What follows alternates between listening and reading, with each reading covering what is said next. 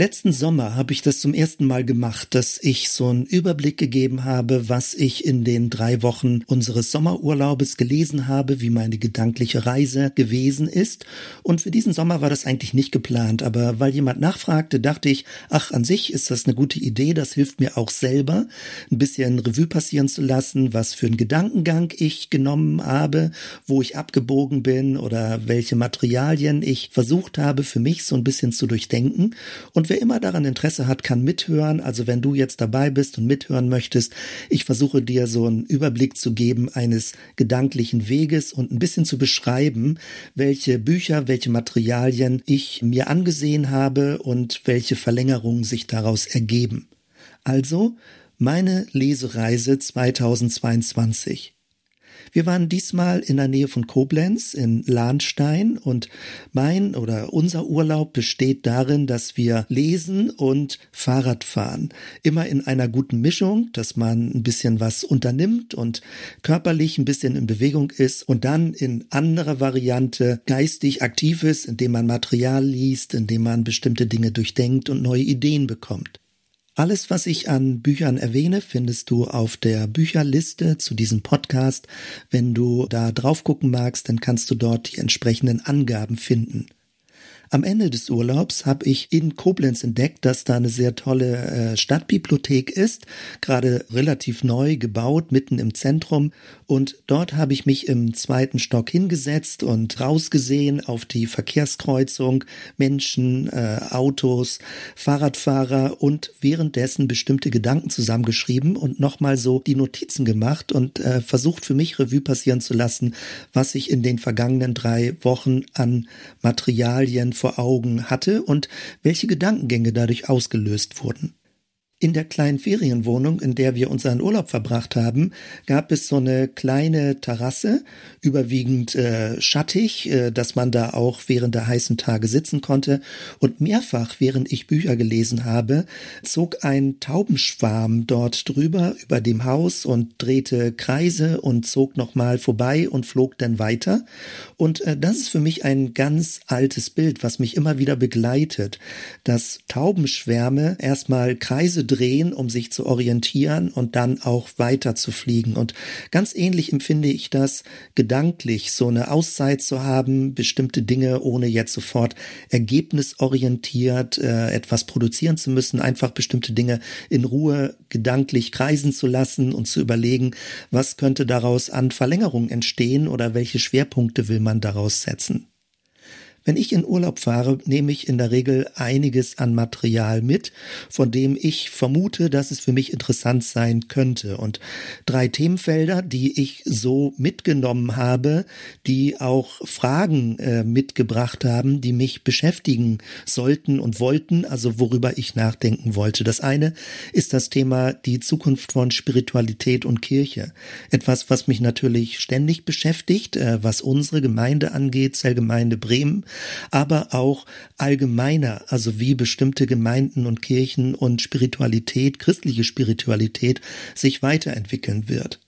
Ich hatte bei mir noch ein Buch stehen, was ich noch nicht zu Ende gelesen hatte, von Thomas Halik, ein tschechischer Religionsphilosoph, ein katholischer Priester, und er hat während der Corona-Zeit ein Buch geschrieben, das heißt Zeit der leeren Kirchen, wo er reflektiert, wie es auch ein Signal Gottes ist, dass die Kirchen leer sind und auch bildlich gedeutet, dass eine Botschaft nicht mehr da ist, dass Menschen nicht da sind oder noch drastischer formuliert, dass Gott förmlich durch seinen Geist die Kirchen verlässt und nicht in die Kirche reinkommt, sondern aus der Kirche rausgeht, nämlich in die Gesellschaft, um dort präsent zu sein.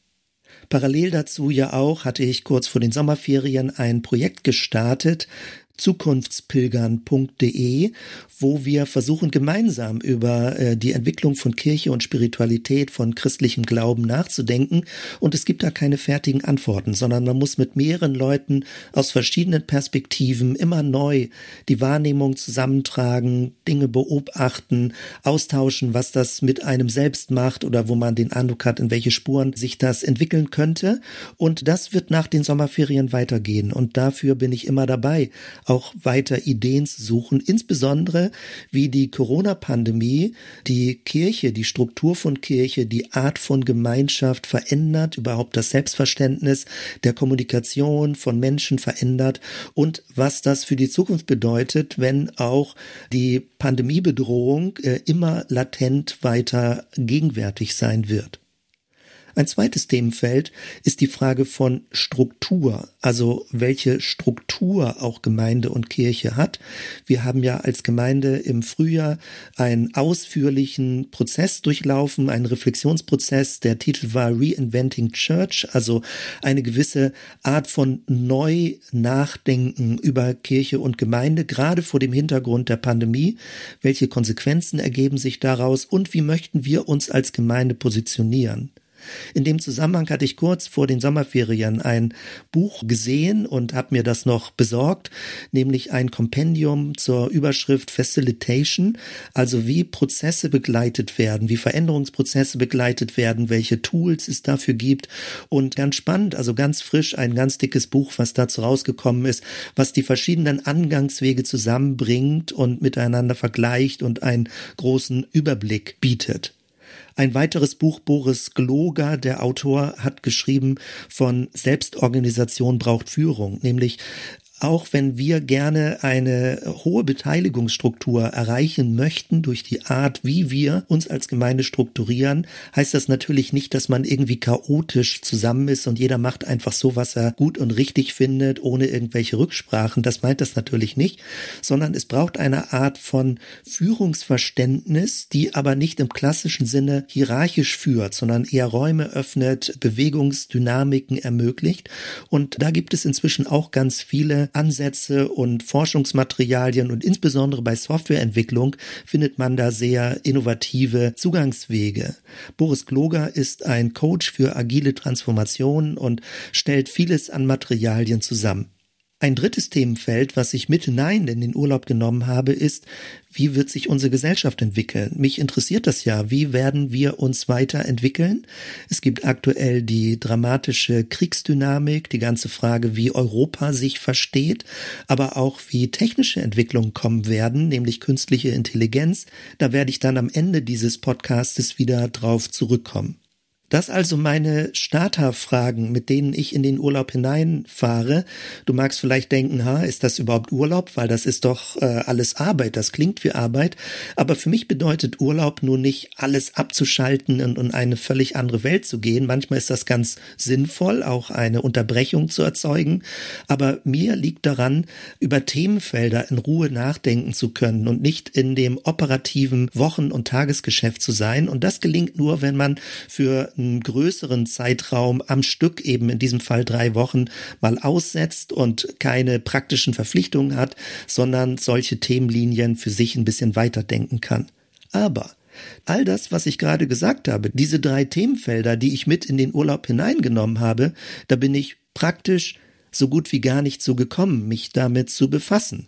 Denn wenn ich im Urlaub bin, und äh, so den ersten, zweiten Tag so ein bisschen zur Ruhe gekommen bin, dann fange ich an mit etwas, was mich besonders interessiert, wo ich eher so ein bisschen meine Augen schweifen lasse und überlege, was könnte interessant sein, wo möchte ich mal mit starten. Und ich hatte, wie gesagt, mir einige Bücher mitgenommen, die ich noch nicht gelesen hatte, die noch so auf meiner Liste waren. Und während ich also die Bücher so für mich durchging, äh, es gibt ja verschiedene Typen von Büchern, manche eher sachorientiert, manche so gewisse äh, Geschichtenerzählbücher zu bestimmten Themenfeldern. Also das ist für mich auch eine Frage der Tageszeit, wann ich mit welcher Konzentration und mit welcher inneren Haltung ich auch am besten welche Typen von Büchern lesen kann.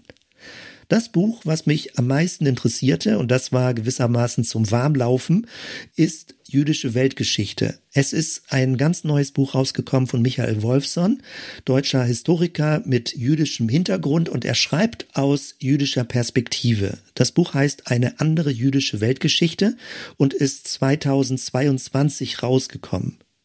Das interessiert mich, das hat mich interessiert, da ein bisschen reinzulesen. Und da ging es nicht darum, sofort nutzbares Wissen sich anzueignen, sondern einfach ein allgemeines Interesse. Und äh, da gab es viele Hintergrundinformationen. Es war sowas wie theologische Fortbildung, nun speziell jetzt zum Thema Judentum. Es ging los mit Entstehung der hebräischen Bibel, also mit einer ganz liberal-theologischen Sicht, wie das Ganze entstanden ist. Manche Leute schrecken da so ein bisschen zurück, weil weil da wird ganz, ganz viel dekonstruiert, auch aus jüdischer Sicht, was gar nicht historisch so stattgefunden hat, wie es in der Bibel drin steht, sondern über spätere Priesterschriften dann zusammengesetzt wurde. Also ich habe mich dieser Sicht mal so ausgesetzt, kennen Sie auch vom Studium her und das war interessant, das einfach mal nochmal so zu lesen, was die Bandbreite angeht, wie die Entstehung der Bibel zu verstehen ist und was der aktuelle wissenschaftliche Stand ist, wie gesagt, von jüdischem Hintergrund her gedacht. Es ging um die Verbreitung des Judentums weltweit, wo die verschiedenen Strömungen sind, welche unterschiedlichen Strömungen es gibt, was und wann und wo etwas stattgefunden hat. Und ganz viel wird in dem Buch darauf Wert gelegt, ist vielleicht der falsche Begriff, aber so eine Betonung drauf gelegt, dass es eine Reihe von innerjüdischen Konflikten gibt. Also diese ganze Theorie einer jüdischen Weltverschwörung wird von dem Autor Michael Wolfson völlig ad absurdum geführt, weil er sagt, die Juden, also weltweit jetzt pauschal gesagt, haben so viel Konflikte miteinander, weil es so viele unterschiedliche Strömungen gibt. Das ist natürlich im positiven Sinne auch der Nährboden für ganz viel Diskussion, für ganz viel verschiedene Perspektiven. Es gibt nicht die eine richtige Sicht, sondern es gibt immer mehrere Sichtweisen. Aber genau das, weil es so viele auch Traditionskonflikte gibt, ganz viele historische Konflikte, ganz viele Deutungskonflikte, auch ganz viele Auslegungskonflikte, wie die biblischen Schriften, die hebräische Bibel zu verstehen ist. All das sagt, er hat überhaupt nichts mit Weltverschwörung zu tun, sondern das hat einfach dazu geführt, dass Juden an ganz vielen Stellen weltweit mit beteiligt sind, weil sie ganz hohes Interesse haben und ganz unterschiedliche Sichtweisen haben, Dinge zu verstehen oder auch dort natürlich mit einer ganz dunklen Geschichte durch die Jahrhunderte durch vertrieben wurden, verfolgt wurden, weil sie von Menschen als irgendwie anders wahrgenommen wurden. Michael Wolfson beschreibt aber sehr deutlich, wie es eher ein Leiden ist, diese Andersartigkeit und äh, dass da von seiner Seite gar kein Interesse in dem Sinne besteht, sich irgendwie abzugrenzen von anderen Menschen, die äh, vielleicht eine andere Sicht der Welt haben. Also ein ganz hohes integratives Verständnis und eine ganz hohe Wertschätzung für unterschiedliche Sichtweisen, gerade vor dem Hintergrund der jüdischen Geschichte. Und er schreibt eben auch als Historiker, auch was die aktuelle Weltpolitik angeht. Das Buch ist eben hochaktuell, weil es kommentiert sogar schon den Krieg äh, seit Februar in der Ukraine, wo auch von dort her aus seiner Historikersicht für Europa bestimmte Kommentierungen gemacht werden. Auch als zweites ein Buch von Michael Wolfson, was ich antiquarisch bekommen konnte, 2020, noch gar nicht so alt, eine Aufsatzsammlung unter dem Titel Tacheles im Kampf um die Fakten in Geschichte und Politik. Michael Wolfson geht es darum, dass ganz viel wirklich von den Fakten her, von der menschlichen Vernunft her gedeutet wird. Und äh, ein Aufsatz, der mich besonders interessierte in dem Buch, weshalb ich das gekauft habe, war das christliche Abendland. Er beschreibt dort sehr ausführlich, was Mythos ist an dem christlichen Abendland und dass eben diese Region hier, in der wir leben, eigentlich gar nicht vom Ursprung her natürlich christlich ist. Das ist erst alles später gekommen. Es waren Juden schon dort, also hier in Europa, auch in unserem deutschen Kontext am Rhein, äh, bevor überhaupt Christen hier kamen. Und auch im Verlauf der 2000 Jahre, es gab auch muslimische Bereiche, Spanien, Portugal, wo es eine gute Möglichkeit gab, gut zusammenzuarbeiten und zusammen zu wohnen und zu kooperieren. Also diese Bedrohung, die immer herbeigeredet wird, ist nicht automatisch durch die verschiedenen religiösen Hintergründe gegeben. Judentum, Muslime, Christentum, dass das irgendwie zwingend zu Konflikten führen müsste. Äh, das muss gar nicht so sein, sondern es hängt häufig eher mit politischen Fragen zusammen oder mit fundamentalistischen Formen von Religion. Also all das war für mich sowas wie theologische Fortbildung, die mich interessiert hat, wo ich dachte, ach, da fange ich mal an mit drüber zu lesen. Eine zweite Spur, die ich auch noch in der ersten Woche verfolgt habe, ist meine persönliche Arbeitsweise. Wie arbeite ich? Das interessierte mich mal, da ein bisschen drüber weiter nachzudenken weil mir wichtig ist, wenn ich jetzt älter werde und mein Gedächtnis ein bisschen abnimmt, dass ich äh, eine Strategie entwickle, wie ich mein Wissen ordne. Also nicht nur das Wissen, was in meinem Gedächtnis ist, sondern auch meine ganzen Materialien, mein Materialfundus. Und vor längerer Zeit habe ich schon damit begonnen, äh, dass ich ganz viel Dinge einscanne und dann über PDF durchsuchbar mache. Das ist natürlich total super. Aber trotzdem ist noch eine Frage, wie ordne ich bestimmte Ideen? Wie finde ich sie sie auch wieder. Und ich hatte am Anfang gesagt, dass ich manches von diesen Notizen hier getätigt habe, als ich in der Stadtbibliothek in Koblenz war. Und wenn man durch eine Bibliothek durchgeht, hat man verschiedene Etagen und man hat verschiedene Regale, Regalsysteme, verschiedene Ordner, verschiedene Verschlagwortungen. Es gibt Suchkataloge, womit man das denn findet. Früher waren es Karteikarten und jetzt später natürlich hat man das Ganze digitalisiert. Und äh, deswegen ist das sehr spannend, auch das Digitale. Viele von uns sind ja noch noch gewöhnt, dass man seine Daten auch abbildet wie in Ordnerstrukturen, also über den Windows Explorer. So war das früher bekannt. Man hat verschiedene Ordner und tut dort seine Dokumente rein.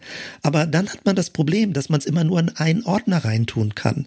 Und wichtig ist man, dass man die Dinge ja auch miteinander verknüpfen kann, dass man äh, Tags machen kann, also dass man verschlagworten kann.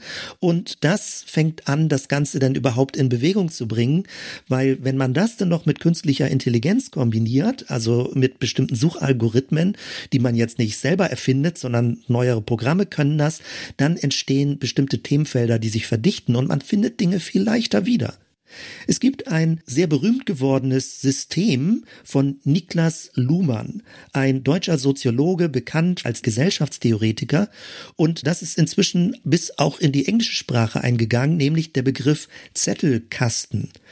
Niklas Luhmann hatte eine Unmenge von Karteikarten und hat sie so in Schubkästen organisiert und er hat das seinen Zettelkasten genannt, wo er ganz viele Notizen, Ressourcen, Ideen zusammengebracht hat und er hatte ein sehr ausgefeiltes Karteikartensystem, sehr aufwendig und er hatte so eine bestimmte Logik, wie er das Ganze nummeriert. Jetzt im Digitalen kann man das natürlich leichter machen und äh, man kriegt das besser zusammen und man muss nicht so viel verschlagworten, weil das teilweise automatisch gemacht wird durch die Software, die man verwendet. Und mich hat das interessiert, wie Leute damit arbeiten mit diesem Zettelkasten. Also wie kann man einen digitalen Zettelkasten machen? Ein Autor, der das erläutert, David Kadavy, ist jemand, der das genau beschreibt. In einem kleinen Buch Digitaler Zettelkasten, da beschreibt er, wie man mit Tags, mit Suchfiltern, wie man Wahrscheinlichkeitssuchen machen kann und wie auch künstliche Intelligenz dann eingesetzt wird, um dieses digitale Gedächtnis verwenden zu können. Ich verwende eine Software für den Mac, also für das MacBook. Devon Think heißt die. Und das ist sehr spannend, weil die Suchmöglichkeiten sind viel umfangreicher, als das mit der gewöhnlichen Suche auf dem Computer möglich ist. Früher habe ich das so gemacht, dass wo immer ich mit der Straßenbahn oder in Hamburg mit der U-Bahn gefahren bin, dass ich immer ein Notizbuch bei mir habe und immer Ideen aufschreibe.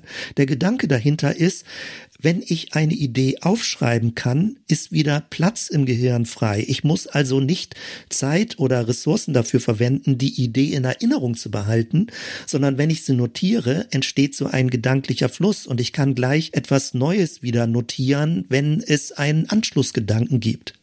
Von solchen Notizbüchern, solche in, in China-Kladde, diese rot-schwarzen DIN A5-Büchern, habe ich inzwischen 30 Stück, wo ganz viele äh, Gedanken, Notizen drin sind. Das sind keine Tagebücher, sondern es sind einfach gewisse Gedanken, die ich nicht vergessen möchte und wo ich auch vielleicht zwei oder drei Jahre später nochmal nachschlagen möchte. Das ist für mich ganz wertvoll und das hilft mir und das werde ich jetzt auch im Laufe der Zeit nochmal durchgehen und weiter digitalisieren. Also ein digitaler Zettelkasten, man kann es auch, wenn man Dinge Dinge jetzt digital liest, über E-Books liest. Man kann die Zitate äh, exportieren, also zehn Prozent in der Regel von Büchern hat dann ein kleines Excerpt, äh, kann Dinge so als Dokument abspeichern und findet dann auch bestimmte Zitate in Büchern wieder. Das gefällt mir und das ist für mich eine tolle Zukunftsperspektive, so jetzt weiter im digitalen Bereich zu arbeiten und das Ganze zusammenzusammeln und damit einfach ein Archiv oder ein Ressourcenpool aufzubauen. Für mich ist das deswegen besonders wichtig, mich, weil ich möchte die weitere Zeit, also in der weiteren Phase meines Lebens dafür verwenden, mehr inhaltliche Podcasts machen zu können, ähm, auch manche Dinge verschriftlichen zu können, vielleicht als Buch zu schreiben oder kleinere Anleitungsbücher. Und dafür ist es hilfreich, einen solchen Ressourcenpool zu haben. David Kadavy hat auch ein Buch rausgebracht, auch ganz aktuell Mind Management. Und das ist interessant. Also er grenzt es ab zu Time Management. Wir denken ja häufig, und das war auch lange Zeit gut und richtig, man muss einen Kalender haben, wo man Einträge macht, welche Termine man hat und so weiter. Also Time Management, dass man sich Listen schreibt, wann man was erledigen möchte. Aber je mehr es darum geht, kreativ zu arbeiten, desto wichtiger ist es, auch seine inneren Bewusstseinszustände wahrzunehmen wahrnehmen im Verlauf eines Tages. Es gibt ja Phasen, wo man eher sachorientiert ist, wo man sehr konzentriert arbeiten kann. Es gibt Phasen, wo man eher Routinearbeiten erledigt. Es gibt Phasen, wo man eher kreativ arbeiten kann. Und je nachdem, in welcher Tagesphase du bist, bekommst du Ideen oder kannst eher praktisch Dinge weiter umsetzen. Das ist interessant und das ist wichtig, wenn man produktiv sein möchte, weil man kann nicht zu jeder Tageszeit gleich gut bestimmte Arbeiten erledigen. Und die Zukunft wird sich in diese Richtung entwickeln, dass man eher seinen inneren Rhythmus findet, um die Arbeiten, die man tun möchte, in einer guten Weise auch zu kombinieren, damit man innerlich immer eine gewisse Spannkraft äh, erhält und nicht ähm, ermüdet und ausgelutscht ist durch das, was man tut. Und eine dritte Linie, die auch noch in der ersten Woche war, ist ein Buch von Albert Nolan oder Albert Nolan, ein Dominikanerpriester aus Südafrika. Er hat verschiedene Bestsellerbücher dort in der Region geschrieben und das Buch, was ins Deutsche übersetzt ist, ist von 2006 und heißt Radikale Freiheit. Jesu Spiritualität im Blick unserer Zeit. Das hat mich interessiert, wie jemand mit diesem Hintergrund äh, nach vorne orientiert Spiritualität beschreibt. Und viele theologische Bücher kann man antiquarisch sehr günstig bekommen, weil Leute erstens weniger Bücher lesen und zweitens auch theologische Bücher weniger gelesen werden. Das ist natürlich für mich sehr schön, weil dann kann ich bestimmte gute Bücher günstiger bekommen. Und in diesem Buch wird auch beschrieben, und das war eine schöne Bestätigung für das, was wir ja auch überlegen mit diesem vierfachen Shalom. Hier wird es beschrieben, eine vierfache Einheit, die gesucht wird, nämlich Einheit zu Gott, Einheit mit sich selbst, Einheit mit anderen Menschen und Einheit mit der Natur. Das ist diese vierfach Kompassrose, ähm, wo wir auch mit uns als Gemeinde organisieren und sagen, alle diese vier Richtungen sind gleich bedeutsam und wichtig, dass Menschen in einer geklärten und versöhnten und erneuerten Beziehung zu Gott leben, dass sie mit sich selbst versöhnt leben, dass sie mit anderen Menschen versöhnt leben und dass sie mit der Natur versöhnt leben. Das bezeichnet dann der Begriff Shalom, den wir ja ganz besonders herausstellen, weil in diesem Begriff Shalom ganz viel inbegriffen ist und äh, sehr umfassend ist, was dieses Wohlbefinden und diese stimmige Beziehung, diese geheilte und wohlgeordnete Beziehung unserer Welt, sowohl unserer Innenwelt als auch auch unsere Außenwelt angeht. Bei Albert Nolan ist auch zu beobachten, ich meine, er kommt aus Südafrika und wir merken das jetzt auch bei dem Ukraine-Krieg, dass Südafrika sich nicht so klar positioniert oder tendenziell auf jeden Fall nicht abweisend gegenüber Russland sich positioniert. Denn Albert Nolan schreibt vor dem Hintergrund, dass Amerika ganz kritisch gesehen wird. Also Amerika als eine imperialistische Macht, als ein Imperium und von dieser Sicht her stellt er auch bestimmte politische politische Positionen da. Also man merkt, wie das ein sehr stark linkspolitisches äh, Buch ist, eine linkspolitische Prägung. Und man merkt, dass er aus dieser politischen Sichtweise schreibt. Vieles, was ja heutzutage passiert, bringt die ganzen Kategorien durcheinander. Und wir müssen ja ganz neu fragen, was bedeutet das überhaupt? Wofür wollen wir stehen? Was heißt es, eine liberale Demokratie zu leben? Wie wollen wir sie leben? Und viele Anschlussfragen, die sich daraus ergeben. Was ich in besonderer Weise mitnehme, ist dieser Fokus auf den vierfachen Shalom, auf diese Beschreibung, dass wir in einer vierfach geheilten Beziehung leben. Und das ist ein schöner Ansporn, auch für uns als Zellgemeinde in diese Richtung weiterzudenken. In der zweiten Woche habe ich begonnen, ein paar Dinge auf meinem Tablet zu sortieren. Und ich habe mir E-Books durchgeguckt, wo ich mir Leseproben geschickt habe. Und bin dann auf ein Buch aufmerksam geworden, das ich gar nicht mehr so im Blick hatte. Es heißt Micro Churches und es geht um eine Kirchenbewegung, ja, ich weiß gar nicht, das klingt zu groß, ist das gar nicht gemeint, eigentlich so eine einfache, schlichte, äh, unterm Radar Bewegung. Sie heißt Underground und sie ist gestartet in Tampa, in der Stadt Tampa in Florida. Dort wollte ich ein bisschen mehr reinlesen. Also eigentlich hatte ich nicht so wahnsinnig Lust, jetzt so christliches Material zu lesen, weil viele Anregungen bekomme ich eher aus dem säkularen Bereich, um von dort her Dinge dann zu übertragen oder neue Ideen zu bekommen, wenn wir mit einer christlich-kirchlichen Perspektive darauf gucken.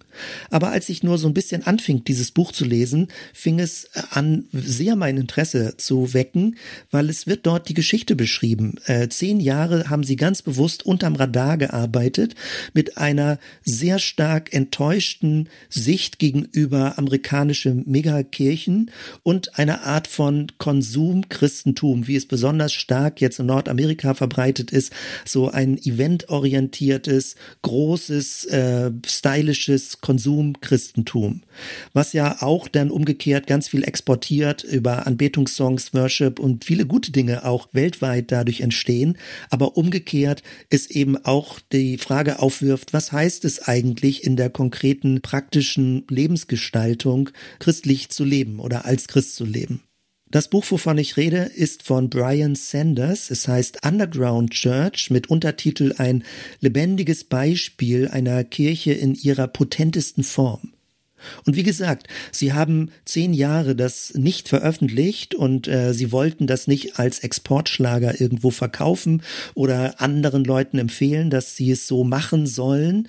Aber vieles, was in dem Buch jetzt drinsteht, von 2019 ist es, ist etwas, wo wir genauso auf der Suche waren. Die Fragen, die wir genauso gestellt haben. Und das hat mich interessiert, zu welchen Lösungen sie gekommen sind. Und eins davon, was uns auch weiter begleiten wird, das Stichwort ist ein duales System. Das ist nämlich eine Unterscheidung zwischen Kirche als Organisation und Kirche als Netzwerk gibt. Und was besonders meine Aufmerksamkeit auf sich gezogen hat, ist, dass es eben nicht mehr darum geht, dass das Christentum als eine Art von Massenprodukt verbreitet wird oder auch als eine Art von Konsumgut verbreitet wird, als religiöses Konsumgut, was ich dann annehmen kann und was mein Leben irgendwie erfüllter macht oder so. Also nicht in dieser verkürzten Form, sondern die Betonung in diesem Ansatz ist, dass wir in den letzten Jahren eine Verschiebung erleben, dass Menschen nicht einfach nur noch Konsumenten sein wollen. Sie wollen eben mit produzieren. Man nennt das ja auch schon Prosument, also jemand, der produziert und konsumiert, ein Geben und Nehmen. Und im Englischen heißt es Creator Economy, also Leute, die bewusst ihr Leben gestalten wollen, die nicht einfach nur etwas Vorgegebenes tun, eine vorgegebene Aufgabenbeschreibung, ein vorgegebener Arbeitsplatz, also nicht so etwas wie ein Rädchen in einem großen Getriebe, sondern Leute, die selbst kreativ leben wollen, die ihr eigenes Leben gestalten wollen und dementsprechend auch handeln wollen. Also vor diesem Hintergrund haben sie überlegt, wie könnte oder wie müsste eine Kirche aussehen, die besonders die Menschen anspricht, die initiativ werden wollen, die also kreativ etwas bewegen wollen. Und das sind nicht alle, aber häufig in bestehenden, trägen Gemeinde-Kirchenmodellen sind die Leute, dass diejenigen, die da einfach frustriert drin sind, weil sie zu wenig beitragen können oder zu wenig Initiative einbringen können.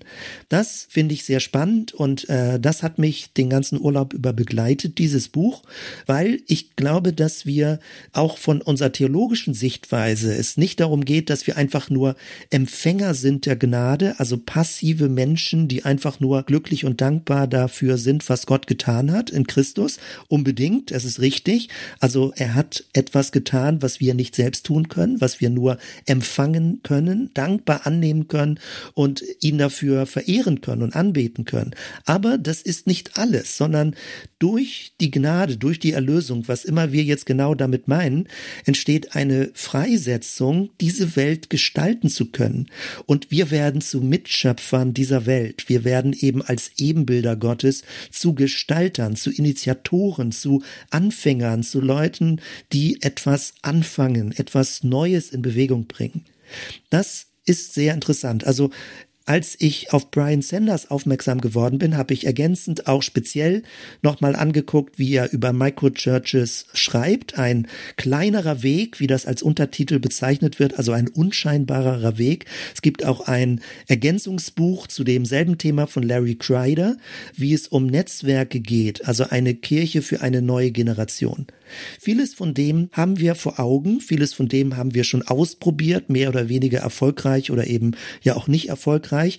Und hier geht es jetzt nicht mehr um einen Zellgemeindeansatz, der im klassischen Sinne möglichst ähnliche Zellgruppen hat, die also mit einer ähnlichen Grundstruktur arbeiten, sondern hier geht es um weniger Vorgaben und vieles entwickelt sich von den Menschen her, die auf der Grundlage, dass sie Gott verehren wollen, dass sie miteinander auf dem Weg sein wollen und dass sie eine Aufgabe und einen Dienst in dieser Welt tun wollen an anderen Menschen oder an bestimmten äh, Themenfeldern, dass von dort her sich dann Gemeinschaften bilden, die dieses gemeinsame Anliegen haben. Und das finde ich spannend, in diese Richtung weiter zu denken. Und während ich Brian Sanders gelesen habe, bin ich aufmerksam geworden auf ein Buch von John Cotter. Brian Sanders nimmt Bezug darauf und sagt, dort finden wir auch schon was ganz ähnliches, was Sie gar nicht wussten, wie Sie es aber parallel in einer kirchlichen Struktur umgesetzt haben. John Cotter ist Professor für Führungsmanagement, also ganz renommiert an Universitäten und er hat 2014 im Englischen ein Buch geschrieben, Accelerate, also beschleunigen und es geht darum, wie Organisationen sich in dieser neueren Zeit neu aufstellen, ohne dass alles völlig neu gemacht werden muss, aber aber es braucht Formen und Angangswege mit einer gewissen Beschleunigungsdynamik klarzukommen. Also wie jetzt im säkularen Bereich Märkte und Möglichkeiten sich schneller verändern, also mit meiner Sprache Zeitfenster sich öffnen und auch schneller wieder schließen, also wo man Gelegenheiten nutzen könnte und häufig Organisationen zu schwerfällig, zu träge sind.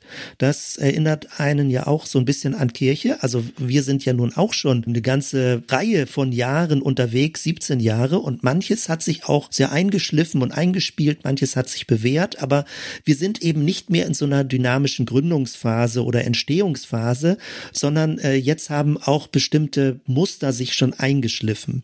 Das hat Vorteile, weil dadurch weiß man, was man tun kann und wie man es möglichst machen kann.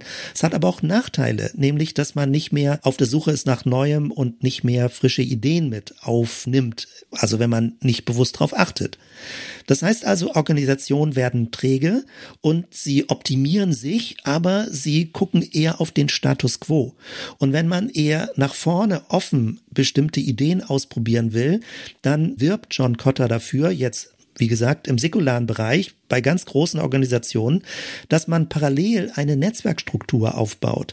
Er nennt das duales Betriebssystem. Das ist spannend und ich glaube, wir können uns als Gemeinde da gut sortieren und wir werden das sicherlich in Angriff nehmen. Das ist mein Vorschlag, äh, wie wir das mit Gemeindeleitung und gemeinsam als Gemeinde mal ein bisschen sortieren. Was eigentlich von der Zellgemeinde ist Organisation und was brauchen wir auch als eine institutionalisierte Organisation?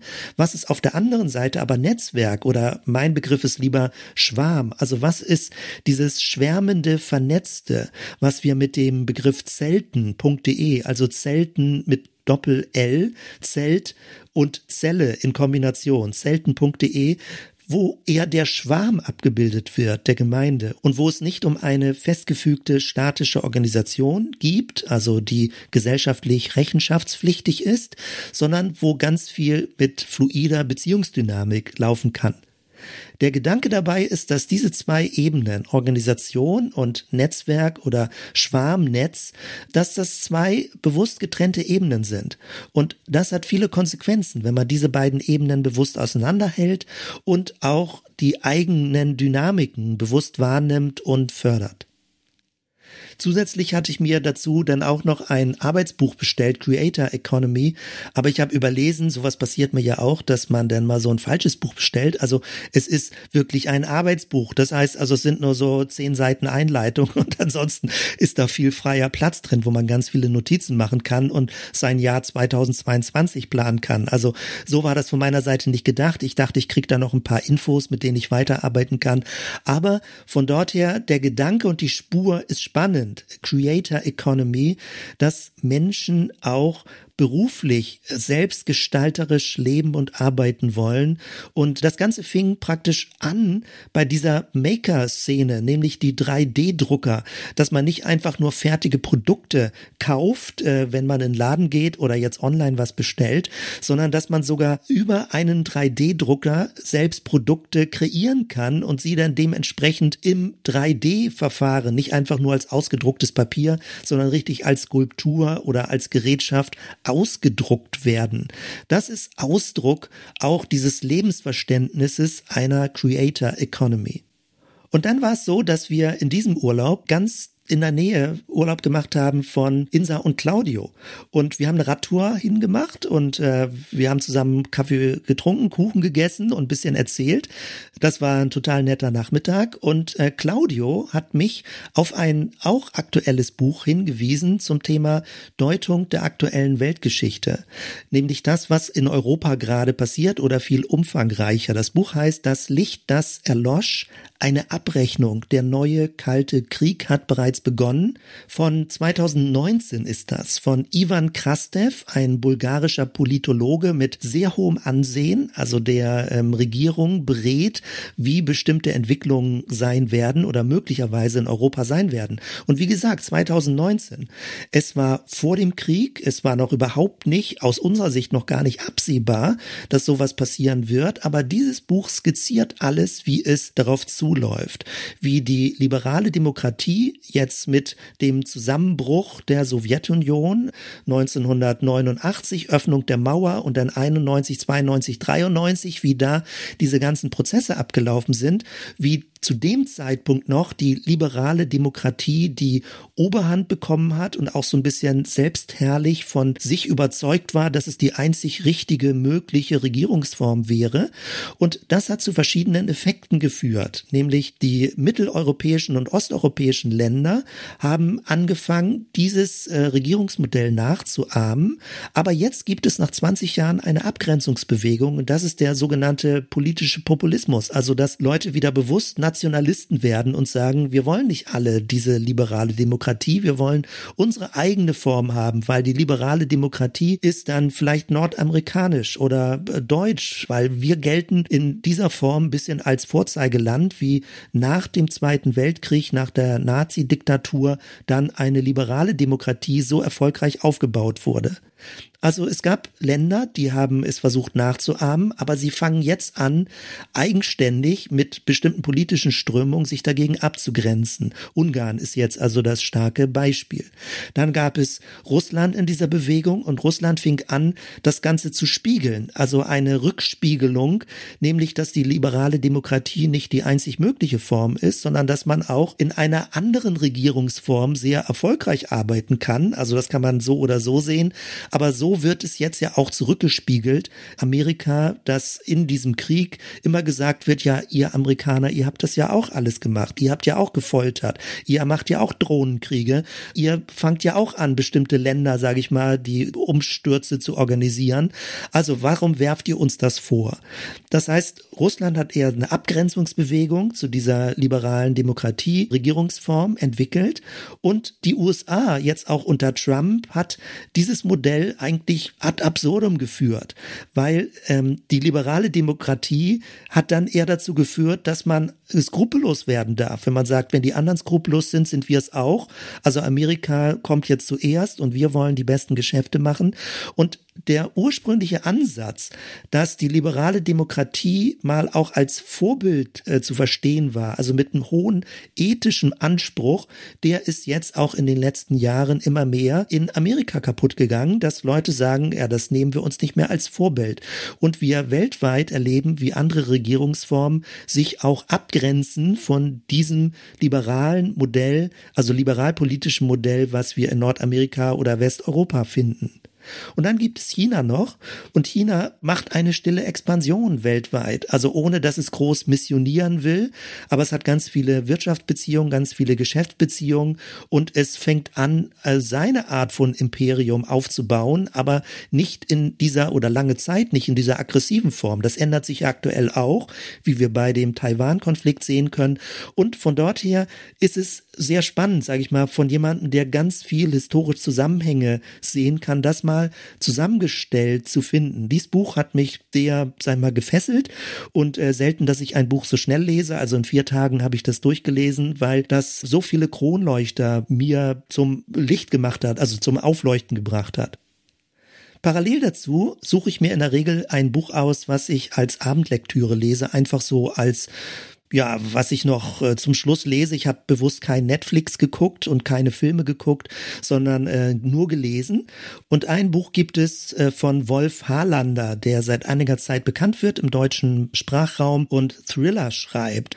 Und dieses Buch ist von 2020 schon in dritter Auflage und heißt 42 Grad. Es geht darum, hochzurechnen, was bedeutet es eigentlich, wenn die Sommer heißer werden in Europa? Was bedeutet es, wenn mal ein Wassernotstand entsteht? Wenn eine Hitzewelle so lange dauert, wir haben es jetzt gesehen, der Rhein hatte deutlich weniger Wasser als sonst, die Schiffe mussten schon weniger beladen fahren. Was also, wenn eine Hitzewelle so lange anhält? Was ist, wenn es äh, möglicherweise Ökoterrorismus gibt, dass bestimmte Bereiche vergiftet werden? Was ist, wenn es einen digitalen Angriff auf Wasserwerke gibt? Und hier in diesem Buch, das ist geschrieben, bevor es den Angriff auf die Ukraine gegeben hat. Und ich meine, ich weiß nicht, ob du das Buch noch lesen willst, aber ich greife jetzt mal vorweg, wie das Ganze in eine ganz große Geschichte reingehört und wie in diesem Buch vorweggenommen wird, dass Russland, Litauen, Lettland und die Ukraine angreifen wird und dass das Ganze alles zusammenkommt, wie Europa über einen Wassernotstand versucht wird, in die Knie zu zwingen. Also sehr spannend und man denkt, man liest Science Fiction, aber jetzt nach zwei Jahren sind bestimmte Dinge gar nicht mehr so Science Fiction mäßig. Es ist erstaunlich, wie Autoren bestimmte Dinge hochrechnen können und wie sie das versuchen schon abzuschätzen, was könnte in Zukunft passieren. Und damit bin ich in der dritten Woche. Und weil ich vorhabe, jetzt im Herbst die Website der Gemeinde neu zu sortieren und mit neuester Technik aufzubauen, wollte ich nochmal in Ruhe drüber nachdenken, wie ich bestimmte Dinge sortiere oder aufbaue und welche Ideen es jetzt auch neuerweise es dazu geben könnte, wie man was machen kann. Also es ging mir sowohl darum, unserem Reinventing-Prozess nochmal für mich äh, Revue passieren zu lassen und auch konzeptionell bestimmte Dinge aufzuschreiben, die ich dann mit der Gemeindeleitung gerne weiter diskutieren möchte möchte und gucken möchte, was könnte passen, was passt auch nicht oder wo muss man bestimmte Dinge abwandeln. Und dann auch die Frage, wie kann ich das Ganze websitemäßig abbilden? Weil mein Interesse ist und äh, unser gemeinsames Interesse, wie mir scheint, ist, dass wir eine Arbeitsform, eine Möglichkeit finden, wo möglichst viele sich beteiligen können. Und das Digitale wird immer selbstverständlicher, dass man über Computer, über Handy, über Tablet, wo auch immer sich beteiligen kann und sich darüber auch organisieren kann und miteinander miteinander in Kontakt sein kann. Ich fing also an, eine neue App auszuprobieren für Mindmaps, also wie kann ich die Menüführung machen, welche Datentypen will ich verwenden und so weiter. Und das ist gut, da ein bisschen Ruhe für zu haben, weil mir hilft der Urlaub immer, mich zu orientieren. Und das ist mir ein hohes Anliegen, dass ich gedanklich mich sortieren kann, um dann, wenn ich wieder zurück in Bremen bin, bestimmte Dinge konkret in Angriff nehmen kann. Parallel dazu bin ich auf ein Buch aufmerksam geworden, das heißt Patterns Kompakt Entwurfsmuster für effektive Softwareentwicklung. Nun, ich selbst bin nicht jemand, der Software entwickelt. Dafür muss man permanent drin sein und den Programmiercode praktisch wie eine Sprache auswendig beherrschen, sonst macht das gar keinen Sinn. Aber man kann Dinge ja modifizieren. Man kann bestimmte Vorgaben mit aufgreifen und verlängern und Dinge ergänzen und so funktioniert das auch in heutiger Zeit. Man schreibt Dinge so gut wie nicht mehr von Grund auf, sondern man greift auf Softwarebibliotheken zurück, man ändert das Design, man ähm, nimmt bestimmte Module und setzt sie zusammen. Und mich interessierte, wie diese Softwarelogik ist, also das mal zusammengestellt jetzt äh, zu finden, wo Leute Best Practice beschrieben haben. Also wie kann man logische Kombinationen am besten abbilden? Es ist ja letztendlich sowas wie Mathematik, wie Logik, also wie Dinge sortiert werden, damit sie dann in Softwareweise umgesetzt werden können. Was sind also Muster? Und ich wollte da einfach ein bisschen reingucken, um Ideen auch für die Website zu bekommen, äh, wie die Datentypen aussehen könnten. Und mich beeindruckt das. Also es sind ja Software-Architekturen, das sind ja riesige Welten, die da entstanden sind. Wir als Endbenutzer sehen ja häufig dann nur, was du am Bildschirm siehst, aber die ganze Programmiersprache dahinter ist ein gigantisches Universum, ein Kosmos, wo man sich eben vollständig verlaufen kann, wo man ganz viel Erfahrung und in speziellen Systemen braucht, um da überhaupt einigermaßen ansatzweise durchblicken zu können. Also das ist sehr, sehr spannend, äh, was sich da entwickelt und äh, nicht umsonst sind das sehr gefragte Leute, die sich in diesen Bereichen sehr tief eingearbeitet haben.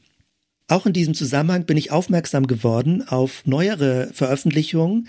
Das Buch heißt Dao, also D-A-O, Dao, wenn man das jetzt vom Daoismus nimmt. Äh, das hat häufig, hat das wirklich asiatischen Hintergrund, weil dort viele Leute sehr gute Programmierer sind. Und es heißt deutsch übersetzt, das ist die Abkürzung für dezentrale autonome Organisation. Man kann es also auch deutsch so übersetzen. DAO, dezentrale autonome Organisation. Gemeint ist, dass es inzwischen wirklich softwaretechnisch Lösungen gibt, dass die Interaktion zwischen Menschen allein softwaremäßig gesteuert ist. Also Blockchain, das ist die Technologie, die dahinter steckt und sie ist jetzt bei Bitcoins umgesetzt worden. Das heißt also ein riesiger Datenpool, wo alles mit Codierung drin gesammelt wird und damit auch fälschungssicher wird, weil es kann mit der momentanen Computerrechenleistung kann die Verschlüsselung noch nicht geknackt werden. Also es ist ein sicheres Verfahren, wie die äh, Interaktion, wie die Transaktion anhand eines Wertekanons möglich sind.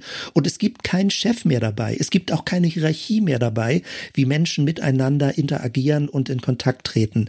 Das ist sehr, sehr spannend. Und das meint es eben, eine dezentrale, autonome Organisation. Es muss einmal eingerichtet werden. Es gibt eine Grundsteuerung, die praktisch gestartet wird. Aber die ist dann so transparent und so Open Source, dass jeder es mit einsehen sehen kann und über diese Computersteuerung wird dann die Interaktion ermöglicht zwischen gleichberechtigten Menschen, die sich daran beteiligen. Das ist spannend und das konnte man sich vor einigen Jahren noch überhaupt nicht vorstellen, dass technologisch so etwas möglich sein wird. Und es hängt natürlich jetzt mit der immer größeren Rechenleistung, mit der schnelleren Rechenleistung von Computern zusammen. Und damit bin ich bei einem letzten Buch, das heißt auf Deutsch KI 2041, also künstliche Intelligenz 2041. Das Buch ist von Kai Fu Lee, jemand, der ganz viel und seit Jahrzehnten schon mit der Entwicklung von künstlicher Intelligenz geforscht und gearbeitet hat. Und in diesem Buch wird anhand von zehn Zukunftsvisionen beschrieben, wie sich unser Leben innerhalb der nächsten 20 Jahre ändern könnte und nicht jetzt als reine Fantasiekomposition, sondern vieles von dem erleben wir schon und es wird einfach nur konsequent weiterentwickelt werden.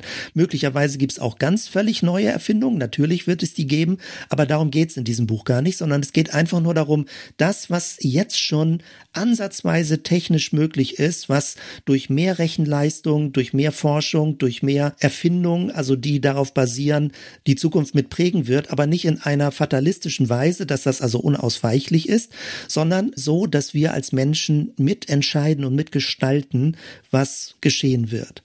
Ich nenne mal so ein paar Punkte im Schnelldurchgang, die, wie ich finde, alle spannend sind. Also es wird sich auswirken bei Versicherungen, nämlich wie hoch wird deine Versicherungspolice sein, je nachdem, was für eine Art von Lebensstil du lebst. Also es wird personalisierter sein, wie du lebst und wie viel du für Versicherungen zum Beispiel ausgibst.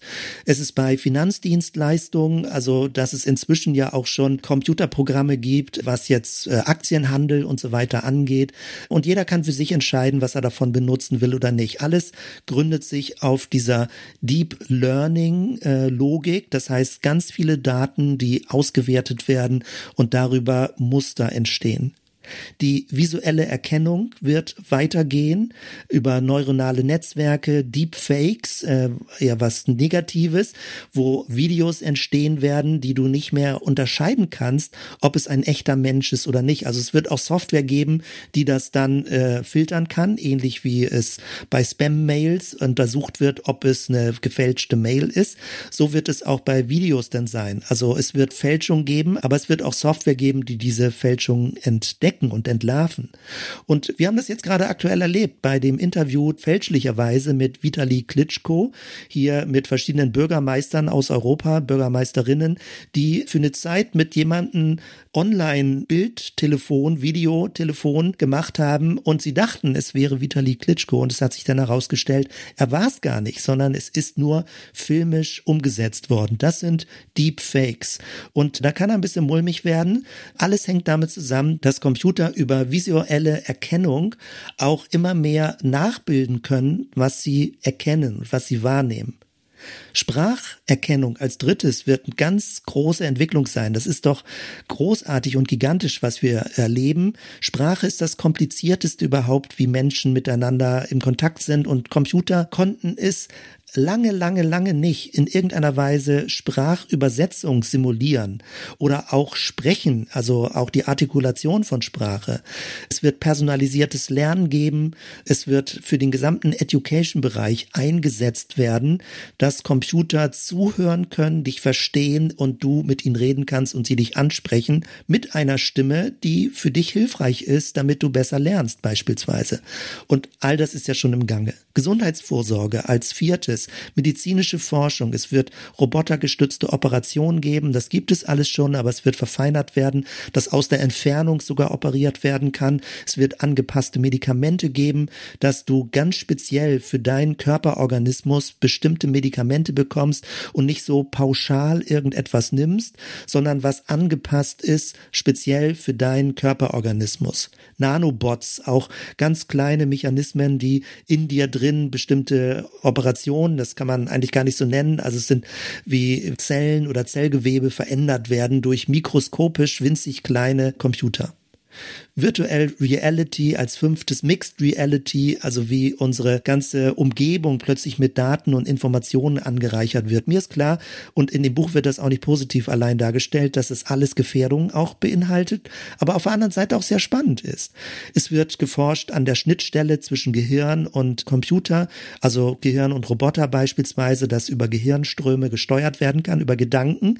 Das war völlig irrsinnig und absurd und abstrus noch vor Jahrzehnten, als die Ideen aufkamen. Und jetzt gibt es da schon an verschiedenen Stellen eine Reihe von Erfolgen. Autonomes Fahren wird kommen, wahrscheinlich nicht so schnell, wie vielleicht manche denken, weil es ist sehr kompliziert, gerade was die unabsehbaren Zwischenereignisse angeht. Und es gibt ganz viele ethische Fragen, die sich damit verbinden, wie ein intelligent fahrendes Auto reagieren soll, wenn es abwägen muss, wo der größere Schaden entstehen müsste beispielsweise. Aber wir erleben das jetzt schon, wie wenn du mit Google unterwegs bist auf der Autobahn, wie die ganzen Daten von anderen Google-Handy-Benutzern bei Google Maps zusammengebracht werden und du über Staus informiert wirst und du dann den Stau umfahren kannst und nicht eine halbe Stunde unnötig auf der Autobahn rumstehst. Das sind auch sehr positive Effekte. Möglicherweise wird auch ein Quantencomputer schon in den nächsten 20 Jahren so weit sein, dass er wirklich äh, eine verbreitete Form findet und die Rechenleistung so ist, dass es geht. Und das ist ein riesiger Schritt, der möglich ist, weil es da nicht nur einzelne Rechenprozesse gibt, sondern eine Fülle von parallel laufenden Rechenprozessen. Und das ist wirklich eine gigantische Erweiterung der Rechenleistung, wenn so etwas möglich sein wird. Wie schon gesagt, natürlich, es geht auch um ethische Fragen. Was darf man, was darf man nicht? Computer werden natürlich programmiert und trotzdem entsteht auch so eine selbstlernende Intelligenz. Es geht um Privatsphäre. Was geht da noch? Es geht um gesundes Leben und es geht auch, und das ist natürlich auch dunkel, auch um neue Waffentechnik. All das sind sowohl Vorteile als auch Gefährdungen. Wie wird die künstliche Intelligenz unser Leben bestimmen? Und an vielen Stellen wird sie einfach nur eine Ergänzung und eine Erweiterung unserer natürlichen fünf Sinne sein. Ich komme zurück zum Anfang, als ich gesessen habe in der Bibliothek. Es war vorgestern in Koblenz. Und dann danach bin ich in ein Café gegangen, direkt da in dem Innenstadtbereich und haben einfach so ein bisschen Leute beobachtet. Gerade jetzt auch mit diesem Wissen, wie die künstliche Intelligenz sich erweitern wird und wie unglaublich schwierig das ist, Sprache zum Beispiel computermäßig so abzubilden, dass Computer verstehen können, dass sie lernen können. Und sie müssen ja Dinge auch deuten können. Computer können noch keine Ironie verstehen. Sie können Witze noch nicht verstehen verstehen.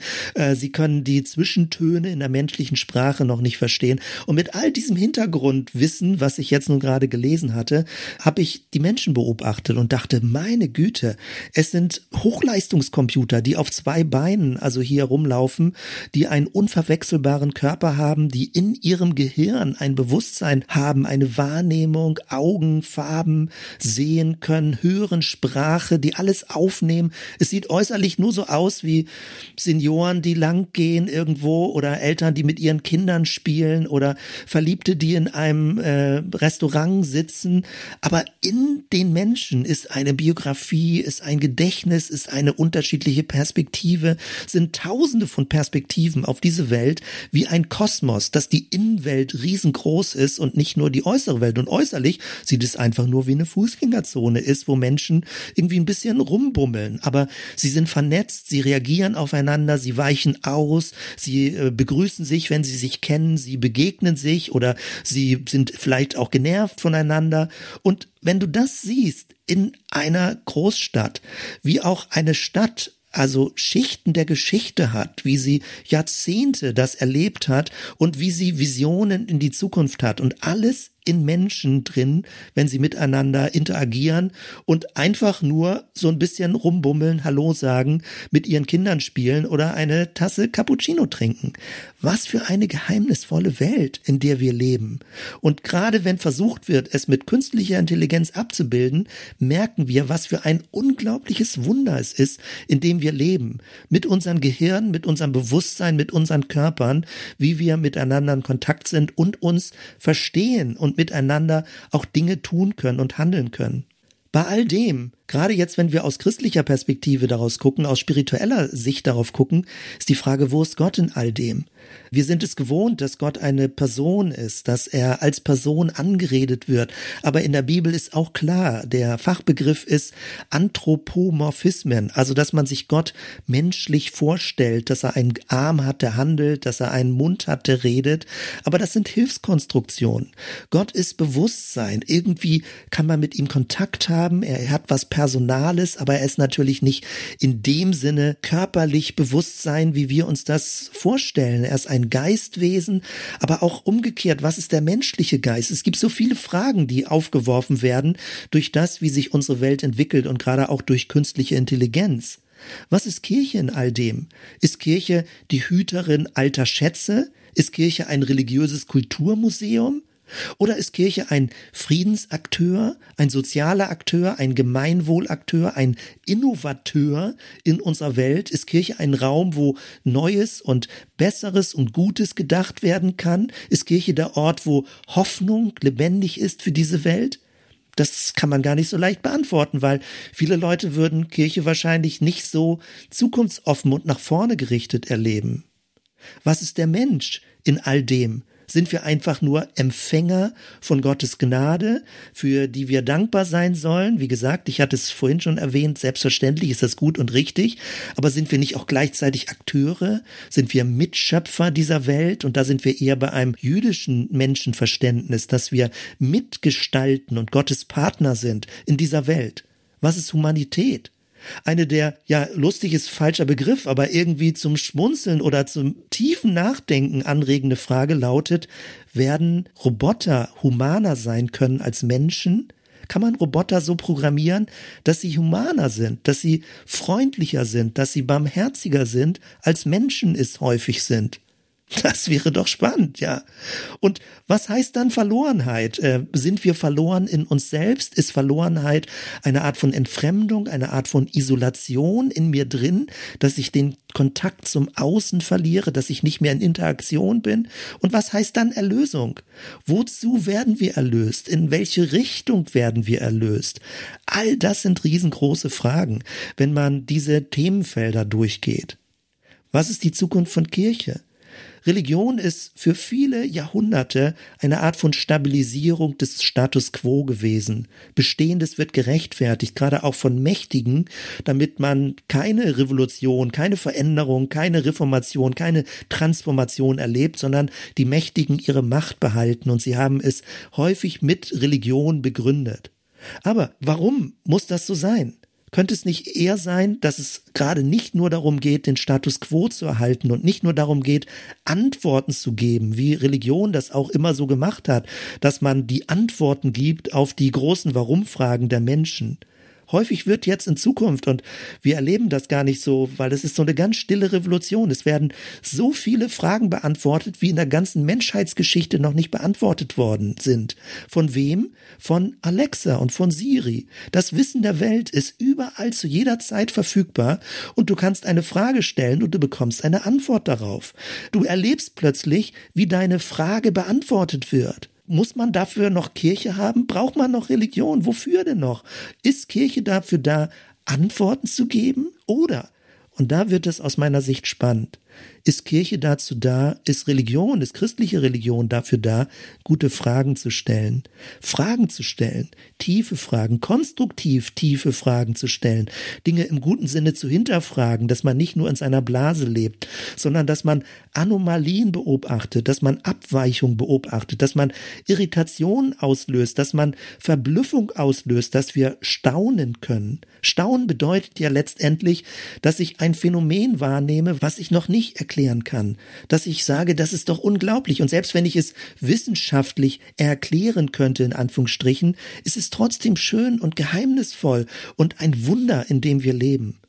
Was wäre also, wenn Religion im guten Sinne dafür da ist, die Welt offen zu halten, zu öffnen, zu verblüffen, zu irritieren? Was also, wenn Religion dazu da ist, uns neugierig zu machen auf die Zukunft, auf Gottes Zukunft, auf die Zukunft von uns Menschen? Ich finde, wir leben in einer unglaublich spannenden Zeit. Natürlich ganz viele Gefährdungen und ganz viel Bedrohung, die man wahrnimmt und die einem auch bedrücken kann. Aber auf der anderen Seite eine unglaublich spannende Zeit, in der wir leben und wo wir so viele Neuheiten und Veränderungen erleben werden, wie viele Menschen vorher nicht erlebt haben. Ich lebe gerne und ich freue mich, in dieser Zeit zu leben und hoffe, dass ich noch möglichst lange lebe, um noch vieles mitzuerleben, was sowohl menschlich, aber insbesondere auch technisch realisiert werden wird. Bis hierhin erstmal. Das war ein langer Turn, langer Bogen und du hast so ein bisschen Eindruck bekommen, womit ich mich die drei Wochen im Sommer beschäftigt habe und vieles davon wird sich verlängern bei mir und dann auch in die konkrete Gemeindearbeit oder in zukünftige Podcast einfließen. Danke also für deine Konzentration, für deine Ausdauer, mir zuzuhören und ich hoffe, es regt dich an, selbst mit Neugierde und Interesse sowohl Bücher zu lesen oder Podcasts zu hören und was auch immer es an Neuheiten gibt, an spannenden Entwicklungen gibt, sie interessiert zu beobachten und aufzunehmen und sich dafür zu öffnen und zu gucken, wohin die Reise geht.